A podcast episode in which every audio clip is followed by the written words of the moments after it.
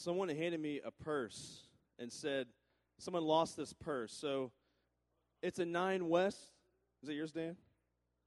Is this anyone's? Nobody wants to admit to losing a purse? Because if you don't claim it, I'm taking all the money. That's the way it's going to go. When you hand a guy a purse, only one way for a guy to carry a purse, and it's like this. All right? So, all right, if someone wants to claim out later, let me know. I have not looked inside, by the way. So, um, we've talked about doing a Q&A panel discussion at the end of the series. And I know sometimes you need help in like thinking of what kinds of questions to ask and talk about. So what I brought up some questions that um, that were brought up many many years ago by students that were in this ministry a long time ago, as uh, ho- in hopes that these would like fuel some thought for you. So I'm going to read some questions from previous years, um, from pr- some previous years, uh, several years ago. So here's one of the first questions we got a, a few years back. Um, how do I learn to depend on God more and not on guys? How do I make God my first priority? Good question. Another question Is there anything wrong with dating, and how can you tell the difference between love and just a crush or something? That's how the person worded it. That's how she worded it. I say it's a she. I don't know if it's a she or not.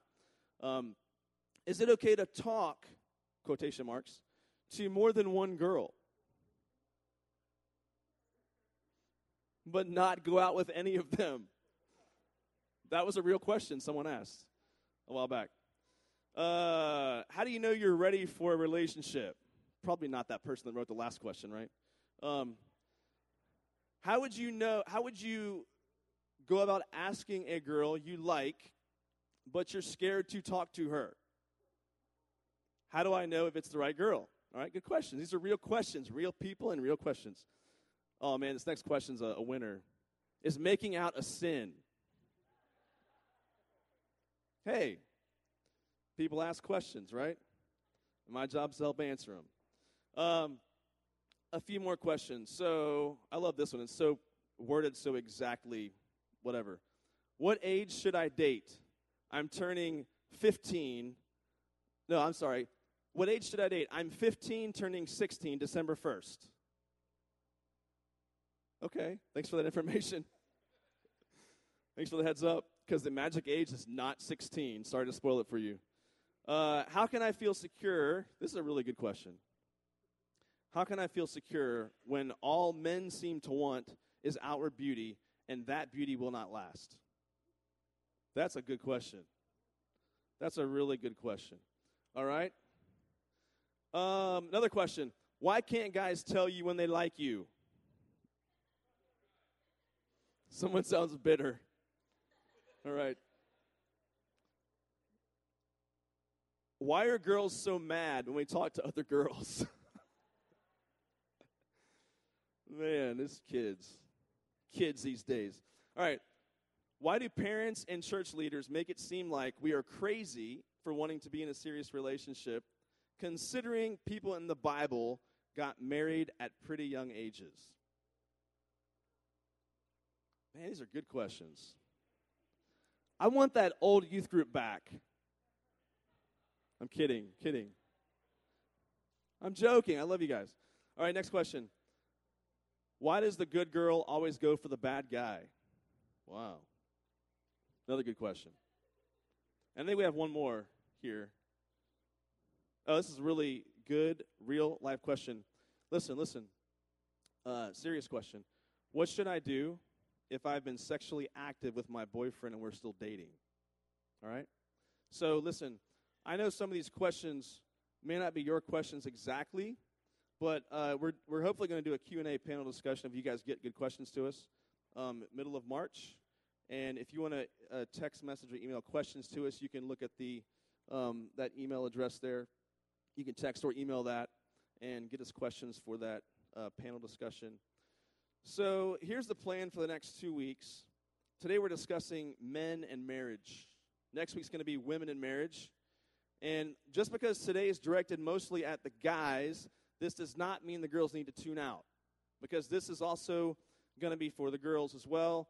Um, because you get to hear what kind of man you should look for.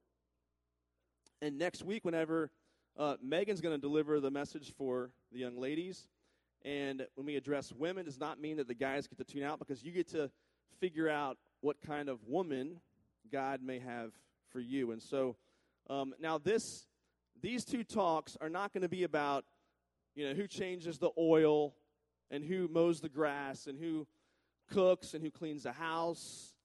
This is a lot bigger than those kinds of roles in marriage. We're looking at some big picture concepts these next two weeks. And but today is going to be mainly directed towards the young men. And we've talked a lot in this series about this concept of reverse engineering your life. So you start with the end in mind. You get in your mind God's picture of what marriage is supposed to be about and what kind of person you should be, what kind of person you should search for. And this should inform your real life dating decisions right now.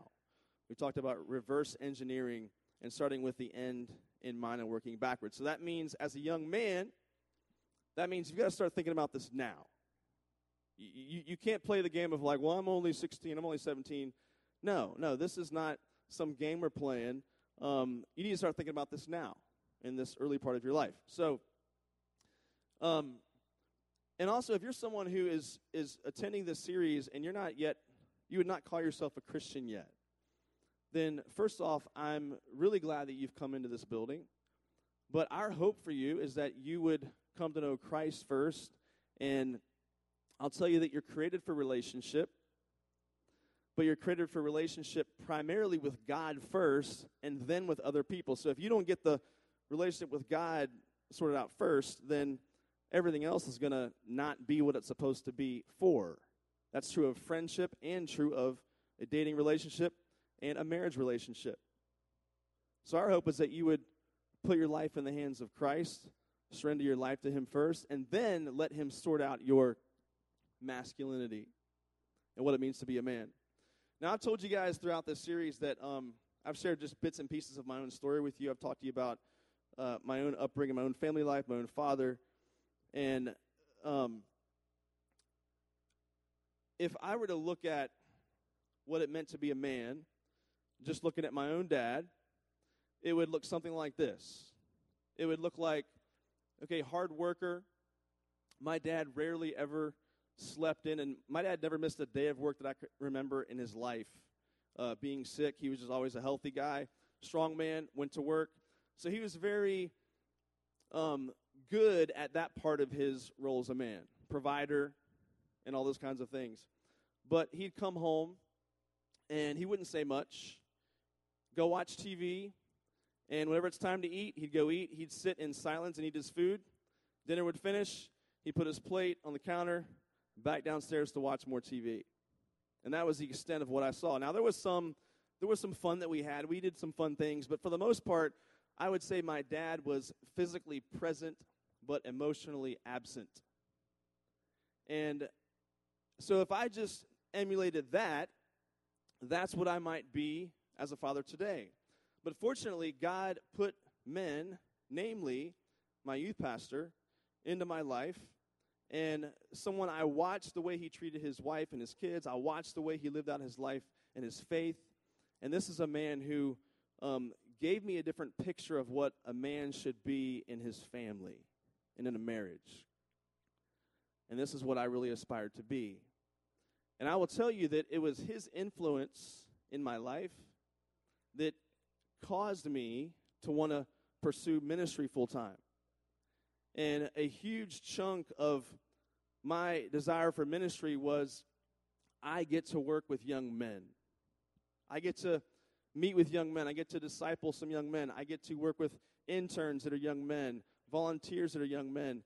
And my hope has always been to reclaim what God wants manhood to be. And it's not a prideful thing, but it is something that God has put in my heart.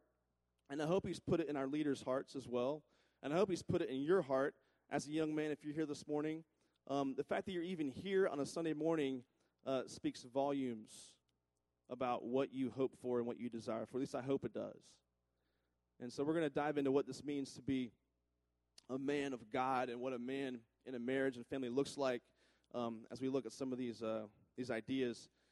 So even most men enter marriage having no understanding of what their role in marriage is supposed to be. Even the best of men will simply just try to emulate the good things and not do the bad things they saw their father do, right? So, but this ends up being a pretty shallow view of manhood if you just boil it down to just that. So, um, before we get going here, I want to have you look at the state of masculinity in our culture today. And this is what I call the man code. Every guy knows there's these unwritten rules that we call the man code. And here's a few of these unwritten rules. The first one is no sissy stuff, right? No girly stuff. So if you hear if a guy says something or does something, other men will call him out for being something like this. And they may not use that word, it's kind of a passe word, but they use a different word today. The second thing that we learn in the man code is, is anger is better than sadness. So if there's one emotion men are allowed to feel, it is anger. It's not sadness. If a man shows he's sad, other men might call him out. So what happens is sadness gets channeled into anger, and a man is allowed to be angry in our culture, isn't he? If you're angry and you're a man, then people tend to maybe they're scared of you. They might respect you. So anger is is better than sadness in the man code. Thirdly, take it like a man. So, something someone might say whenever something happens to you and you're complaining about it or showing some weakness in their eyes, well, come on, take it like a man. What's wrong with you? And then, fourthly, he who dies with the most toys wins. This is a game people still play, right? So, money, success, stuff, that's the point of life. And then, uh, fifth thing, nice guys finish last, right? If you're a nice guy, well, that means you're not going to you're not going to do well. You're not going to perform well. You're not going to get the girl. You're not going to be someone who's successful. Nice guys finish last. And then lastly, um, it's all good. So someone says, you know, how are you doing? Like, I heard that something really horrible happened in your family a couple months ago. No, I'm good. It's all good. And so a man's not allowed to show any sense of um, I'm being affected by things or things are impacting me. And, and so this is what we call the man code. And I will tell you today that high school is boot camp for the man code. Is it not? If you violate these things, especially in junior high and high school, you will get called out. And the sad part about this is this is true even inside the church. This is true even inside the body of Christ. I can think back to when I was in high school, I felt like my manhood was constantly on the line, even with good friends of mine. It was like no one would just let something pass by. If there's a chance to like make fun of you or call you out, they will do it, right? Because you violated the man code. And so, young ladies, you need to understand this that one of the young, the young guys and older guys, one of our biggest fears is violating the man code and being called out as a man. And this is what drives a lot of really strange weirdness when it comes to masculinity. So if you're asking yourself as a young lady, if you're like, why are guys like that? This is why. It's the man code. It's the man code, all right? Now, the man code has led many men to live short of what God, I think, intends for them to live as, as a man. And so, in fact, there's some, I like to read some, some challenging books at times, and there's some books that I read a while back uh, on manhood. And these are actually written by unbelievers. And the first book, book I want to show you is called uh, Men to Boys. And it's called The Making of Modern Immaturity. And this is not even a Christian writing, this is a non believer writing this stuff. And the next one I want to show you is called The Decline of Men. And if you can read in the small print, it says how the American male is getting axed, giving up, and flipping off his future. All right? So, once again, not a Christian writing these books. This is not me just standing here before you and saying, you know, hey, all the Christian guys need to, you know, buck it up and, get your game face on. That's not what this is about. Um, there is something happening culturally in our world, especially I think in the U.S., where even the unbelievers, listen, even unbelievers are taking notice. Y- you know things have gotten bad when even the unbelievers are taking notice of sin and brokenness, right? So, um, these books really highlight one thing, and it's mainly that, that a, lot of, a lot of young men and even older men today are what they call boy men, or men who can shave, or boys who can shave, I mean. Um, the Peter Pan syndrome, like, I don't want to grow up. I don't want the pressure of life on me. I don't want to grow up. So you've heard the saying, you've heard the saying, boys will be boys. Well, today, even the men will be boys. In fact, it's, it's a well known fact, and I'm not trying to show, like, you know, one gender better than, I'm not trying to do that this morning. But listen, girls are killing guys academically. That's a fact. There are more girls today in college than there are young men. That's also a fact. And in fact, I'll show you some other statistics here. In 1960, listen, by age 30, 1960, 77% of women and 65% of men completed what they call adult transitions.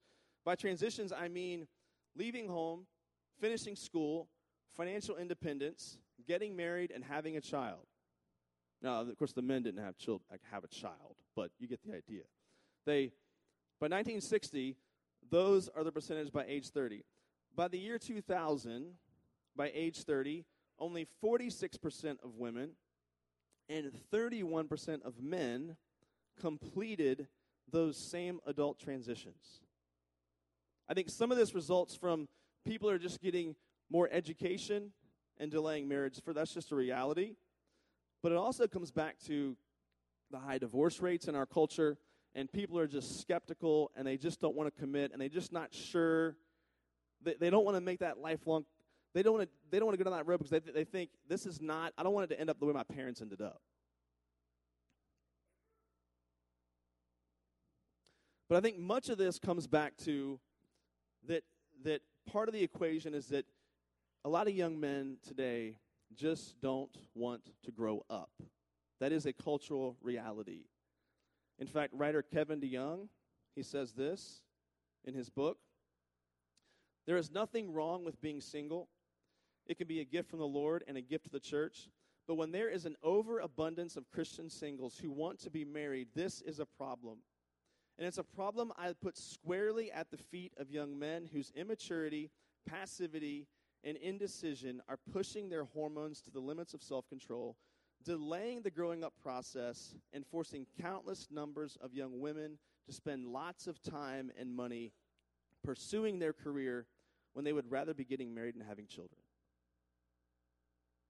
And it's not just in the U.S., this is a worldwide phenomenon. So, um, many years ago, my wife and I went to the country of Italy for a, this is our, our pre baby trip, right? Before we had our first child, like, let's go on a fun trip. So we went to Italy, and we stayed in this beautiful island of Capri. Like, you know, girls, like, y'all wear the, I guess they call them Capri pants, like the shorter, they're shorts, but not shorts and not pants. I don't know what that's about, but um, Capri pants, which y'all don't really wear those anymore. They're kind of out of style, I know. But listen, um, Capri, the island of Capri, where Capri pants were born. All right? So we're on the island of Capri, and we're staying in this bed and breakfast. And there's this Italian man, Italian wife, and they don't speak any English, but they had this son. Son's name was Costanzo. That's how they said his name. Costanzo, right?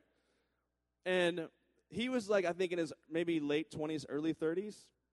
But Italy, in the country of Italy, do you know that over half the men under 35 live at home with mom and dad? More than half. And Costanzo was a prime example. So Costanzo would usually sleep in till maybe, I don't know, 11 o'clock. And then he would get on his little moped and he would ride around the island for a while and then come back, maybe take a nap, eat some pound cake, And then I don't know what else the guy did, but he, I don't think he had a job.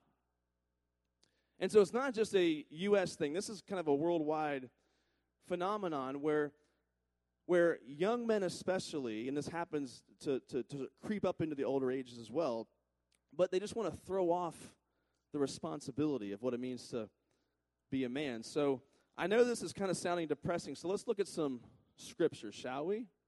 I want to look at some Bible with you today. So turn to Ephesians chapter 5. We'll look at verse 25.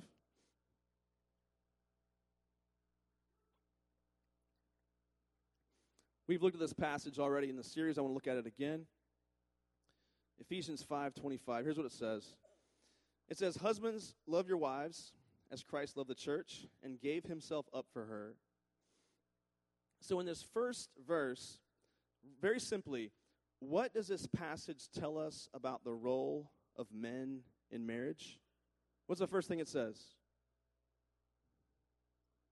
Okay, love your wives. Now, that might look very simple to you. Let me tell you, as a married man, it's complicated. Okay? It's a very complicated concept. I love my wife. She is amazing. And I think she still loves me. I think. But listen, loving your wives is a very, very difficult task because you are two sinners that want your way. And so this on the on the surface from your vantage point, this seems simple, right? Well, yeah, of course. I, mean, I love my wife. Yeah. I mean, if I loved her, why would why I, if I didn't love her, why would I have married her? Of course, that's easy. That's loving your wife. Okay, we got that. But I want to remind you, listen. The fact that it's a command implies that at some point it's going to be hard. The fact that Paul has to write it down for the church, love husbands, love your wives, implies that at some point, you're not going to feel like loving your wife. At some point, it's going to become difficult and difficult, just hard, right? And so, this is why he goes on to tell you how your love should be characterized. He says in verse 28, he said, look at this, verse 28, he says, In the same way, husbands should love their wives as their own bodies. He who loves his wife loves himself. 29. For no one ever hated his own flesh, but nourishes and cherishes it just as Christ does the church, because we are members of his body. So I think what Paul's trying to paint, Paul's trying to paint this picture of oneness in marriage between a man and a wife.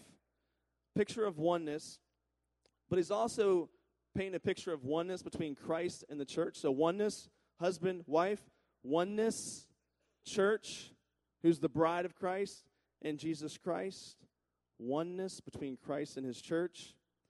So I want you to get this image out of your head. Get this image out of your head that when you get married that you are now two separate individuals who are in a perpetual game of tug of war. That is not a picture of marriage of two people who are who are now married and there's still two individuals who he's pulling this way and she's pulling this way, and the strongest one is going to get their way and win the battle. That's not a picture of marriage. A picture of marriage is two people become one. Both become one. And listen, when you realize that you are one with this person, the whole concept of sacrifice looks different.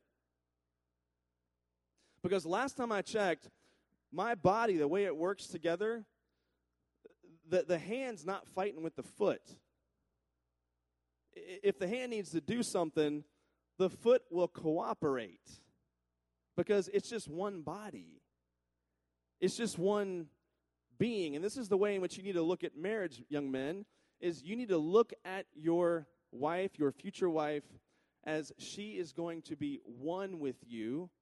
And if you do things that are going to hurt her and injure her, emotionally or physically, that would be just like you doing that to yourself.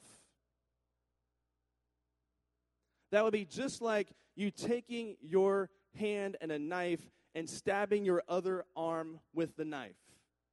It would make no sense. You, you don't, you don't want to hurt yourself. And so when you hurt and you damage your wife, this is what you're doing because she's one with you. She's one with you. So why would you damage her? By doing that, you damage yourself. So Paul's painting a picture of oneness in uh, Ephesians 5. And so this is the call for young men, for men in marriage. And here's the call God calls men to be servant leaders. God calls men to be servant leaders. Yes, you are called to lead. That is spiritual responsibility, but you're also called to be a servant as you lead her. And when you first hear that phrase, servant leaders, at first sounds like a contradiction, doesn't it? How can a person be a servant but also be a leader? It sounds like they contradict one another. But here's what it means to be a leader God makes you spiritually responsible for the family. And so to be a leader means that you initiate. Whenever I do premarital counseling with couples, I always say this to the young guy I say, look, to be the leader does not mean you have all the answers. It doesn't mean that you always have the plan. It doesn't mean that you always decide every single thing. But it does mean that you initiate. So that means if your wife, if your wife makes comments like, you know, yeah, we really, we really need to get that, that one thing taken care of, that you go, you know, note to self. Maybe later on you say, hey, I was thinking about what you were saying, and you're right, we do need to get that taken care of. So let's get together a plan. Let's talk about this, get together a plan, and work this thing out. And so, as a man, it does not mean you have all the answers or that you have all the plans up in your, your brilliant brain, but it does mean that you initiate as a man in the marriage, spiritually and even emotionally. You initiate with your future wife. And so it means that as the leader, you're asking, How can I humbly serve my wife and my family? And I'll ask the young ladies here when you, when you see the word servant leader, does that word, does that sound oppressive to you? Does that sound chauvinistic? Does it sound overbearing when we say the word servant leader? Because it shouldn't.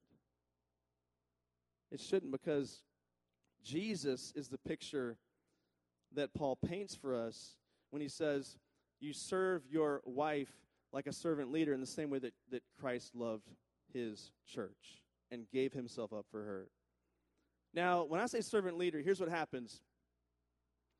Any man I can show you is maybe more natural at being a servant or more natural at being a leader.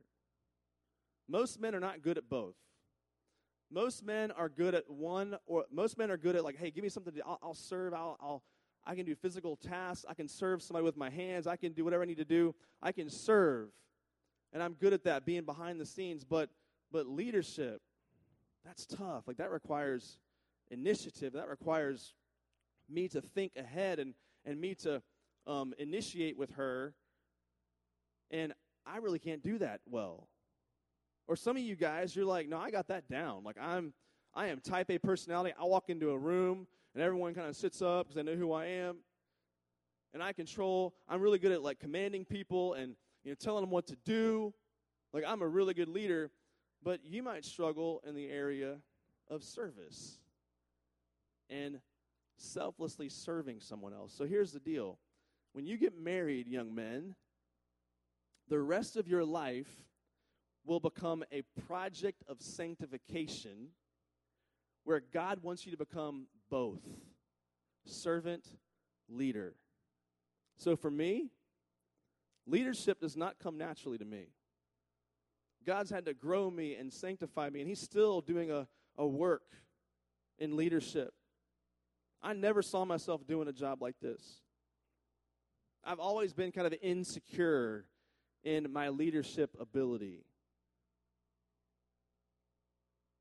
But God wants to grow us. God wants to make us into this combination, just like Jesus was a servant leader, someone who initiates in the same way Jesus initiates with his church, but also someone who serves and is humble and sacrificial.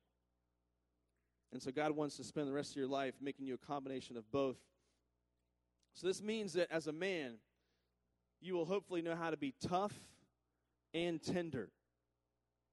You'll know when to exert leadership as a man, but also know how to be tender with your wife and with your kids. This is what servant leader, how it's pictured. Now, here's the deal because sin entered the world, there are about six different ways in which men, young and old, try to shirk this responsibility. I want to show you these six, and I've got to move very quickly because of time. But here are what I call the six different kinds of men. Now, listen, are these stereotypes? Yes, they are. But are stereotypes helpful and somewhat true? Yes, they are. So the first is the angry man. People say men aren't emotional. That's not true. Men are emotional, but often it comes out as anger. So, as I said before, for many men, even sadness becomes anger. The Bible says in Ephesians chapter 4, it says, In your anger, do not sin. Paul is saying that it's possible, catch this, in your anger, do not sin. Paul's saying it's possible to be angry but not sin. So all anger isn't sin. I mean, Jesus got angry. But the only kind of anger you should have as a man is righteous anger over sin. There is a righteous anger that's good and proper and just, and usually it should be over sin, anger over sin. So most men are angry about the wrong things, and as a young man, I want to encourage you to be angry about the right things. The same things that God gets angry about should also, yes, inspire some anger in us. Even the, the philosopher Aristotle said this. He said, Anyone can become angry, but to be angry with the right person to the right degree, at the right time, for the right purpose, in the right way, this is not easy. So when we as men get angry about the wrong things, this only shows our weakness. It doesn't show strength, it shows weakness. So the second kind of man is the passive man. Some men are angry and aggressive, while other men are squeamish and passive never want to assert themselves, want to stay in the background. And so the temptation in marriage is to be physically present but emotionally absent. Just come home, check out, you know, say hi to the kids, say hi to the wife, but go to your man cave and watch TV, focus on hobbies, um, spend your weekends just always gone because you know you deserve it. And so this is the passive man.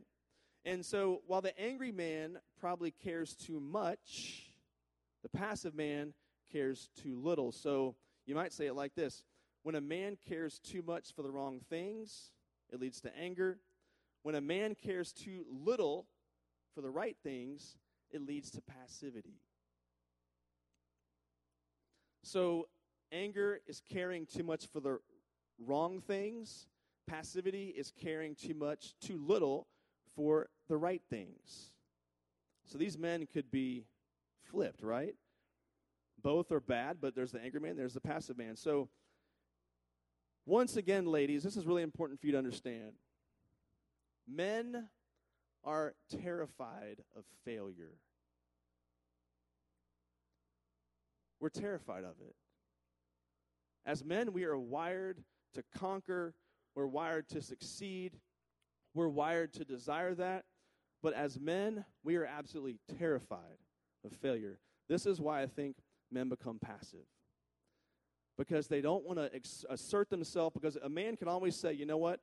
I didn't fail if I didn't try. I didn't, no one could call me a failure because I didn't, I didn't actually do what I was supposed to do. I, I never tried. And so men often hide behind this, this sort of passive veil never wanting to assert themselves, never wanting to stick their neck out because they're afraid their head will get chopped off. And so they resort to passivity because they don't want to look like a fool. Because they've bought the cultural lie that says real men never fail. That's a cultural lie. That real men, that's not true.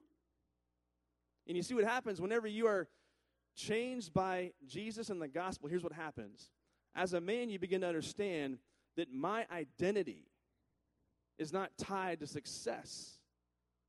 And so, yeah, if I fail at something, who cares? Like, it's worth trying. It's worth sticking my neck out there because it's, it's, it's for the gospel. My identity is in Christ. It, it, there's nothing that's going to take that away from me. And so you have to understand that, that you can't be someone who's just slave to fear um, and be this passive kind of man. The third kind of man is the funny man. This is everyone's favorite kind of man. This is the, the guy that everyone loves. Guys love him, girls love him. He is the life of the party. He is just full of humor and comedy, and God has gifted him in some pretty amazing ways. He can make anyone laugh. He always has something really funny to say. He's very quick-witted. But here's the problem with this guy is that everything becomes a joke to this guy. Like he's, not, he's never serious. He never takes anything serious. So Ecclesiastes, Ecclesiastes 3, 1 and 4 says this For everything there is a season and a time for every matter under heaven, a time to weep and a time to laugh, a time to mourn and a time to dance. I don't recommend that most of you guys ever dance. Young men, don't, don't try that. You'll look foolish. But listen, there is a time, there is a time for laughter. There is a time for these things. But for this guy, he thinks it's all the time. He thinks it's just, yeah, everything's a joke, everything's a party, everything is really funny. And but really, this guy doesn't want to face the reality of life, so he hides behind humor. So Ecclesiastes says, no, there's a time for humor. There's a time for being the funny guy, but there's also a time to weep and a time to mourn. And this guy doesn't want to go there, so everything to him is just surface level, funny. Nothing's real serious, nothing's really deep and reflective. This is the one who can, like, never, I'm going to go here today, okay? Who can never focus in during small group time. This is the one who, whenever it's time to get into the Word and really unpack it and discover what God has for us, they can't do it because I just don't want to go there. I just, something is just holding them back from really taking anything seriously. And I will tell you that if there is one kind of man I'm describing to you today, that over the last 13 years here at TBC, just about every young man who has fit this stereotype, things have not gone well.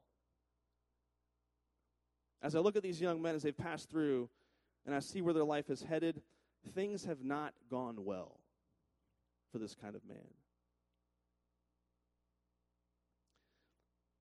And my biggest concern for this kind of guy is that he fits in really well here when he's in high school he fits into youth groups really well. Like he he fits in because everybody loves this guy. He's just a he's the life of the party. And sometimes he even gets involved in service. He loves to serve because hey, it's fun. I mean, impact, mission trips.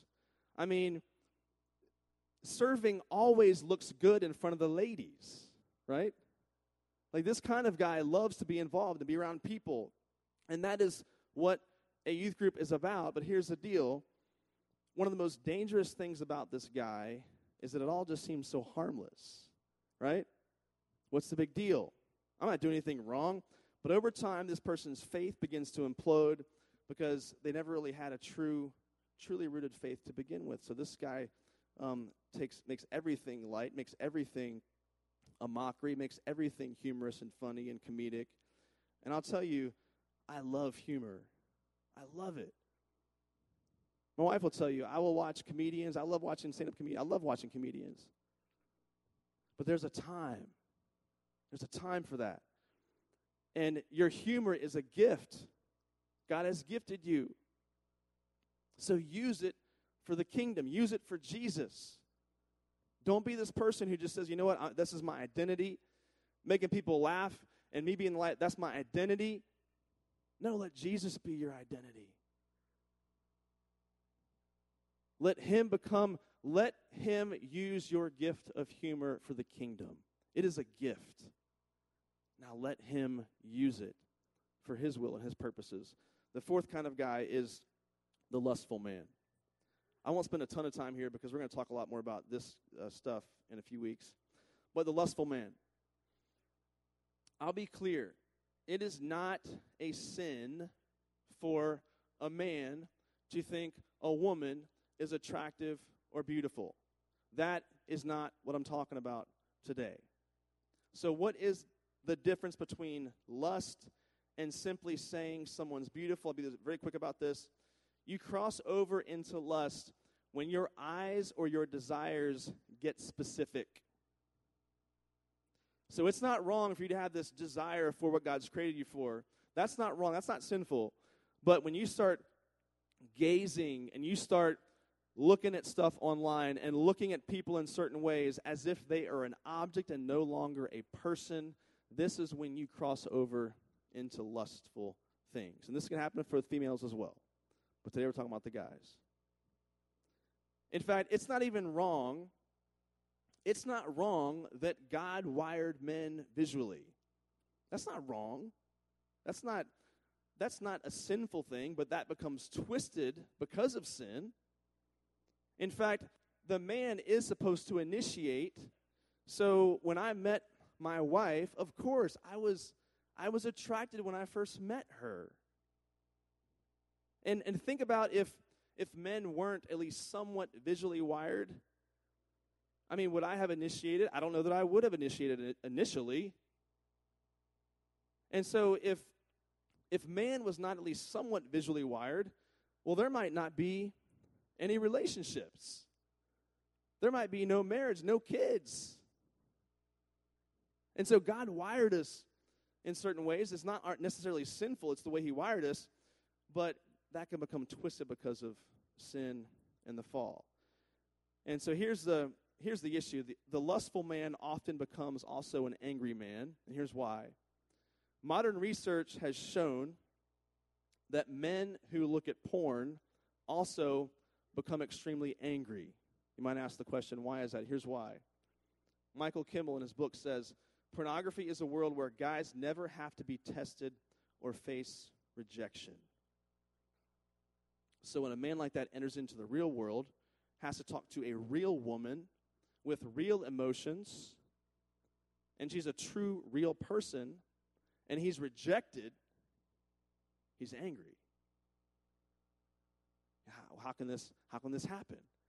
And so they're linking this lustful man, this can easily become the angry man because he doesn't get what he wants. And what he wants is a twisted version of what God has designed. And so this is the lustful man. Lust promises what it can't deliver, and so this man can't, can't get what he wants. He becomes the angry man. And so, again, all this comes back to the fear of failure I just talked to you about. Men are fearful of failure. And so, this kind of woman on a screen, she never requires a thing of him. She's just there on the screen. She's not real. So, she never requires him to be a real man. And so, this is the lustful man. Fifthly, the boy man. I won't spend time on this. I already talked about this at the beginning. Man doesn't want to grow up. He won't grow up. That's the boy man. Lastly, is the prideful man. Number six. The root of all sin is pride. Men are prideful. Ladies, trust me, listen. We are prideful. We are about ourselves. This is our sinful nature. Proverbs 16 says, Pride goes before destruction, a haughty spirit before a fall. Better to be lowly in spirit and among the oppressed than to share plunder with the proud.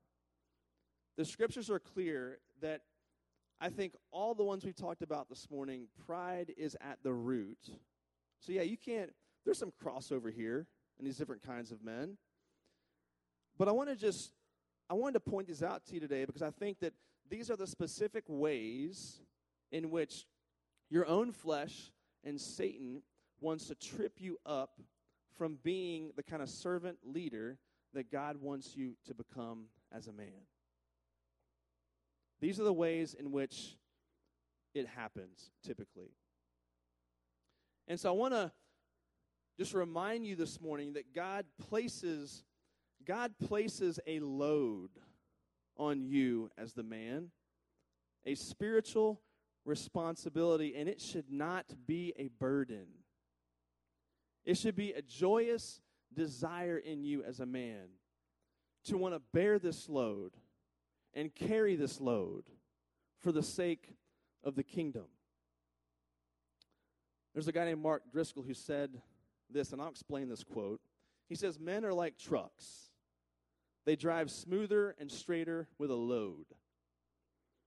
And that reminded me of a story when I was in high school.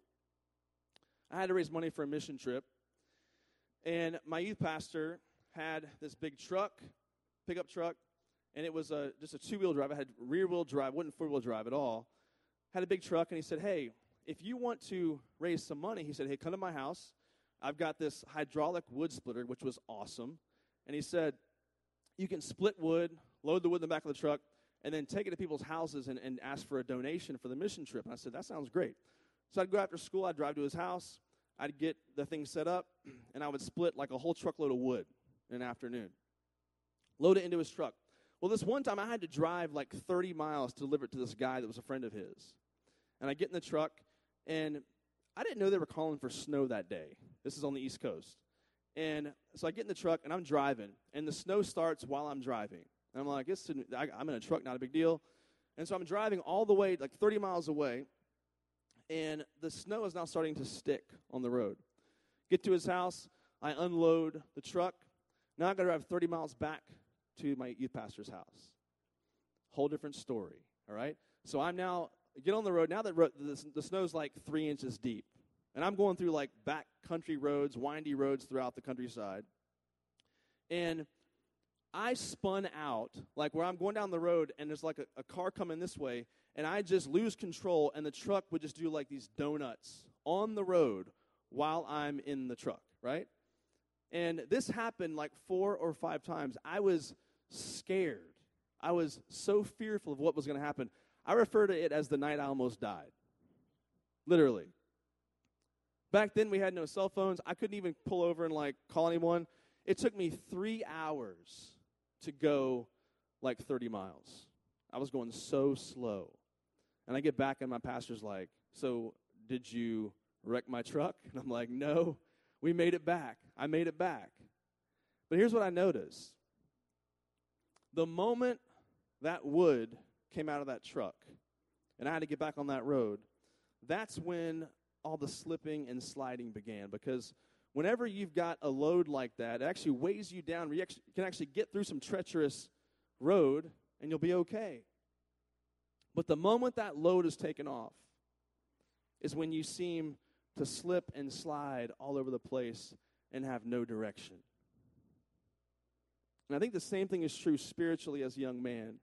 That when you feel the weight of the load that God has placed on you as a young man, you will have direction, you will live with a purpose, you will live with the kingdom of God in mind.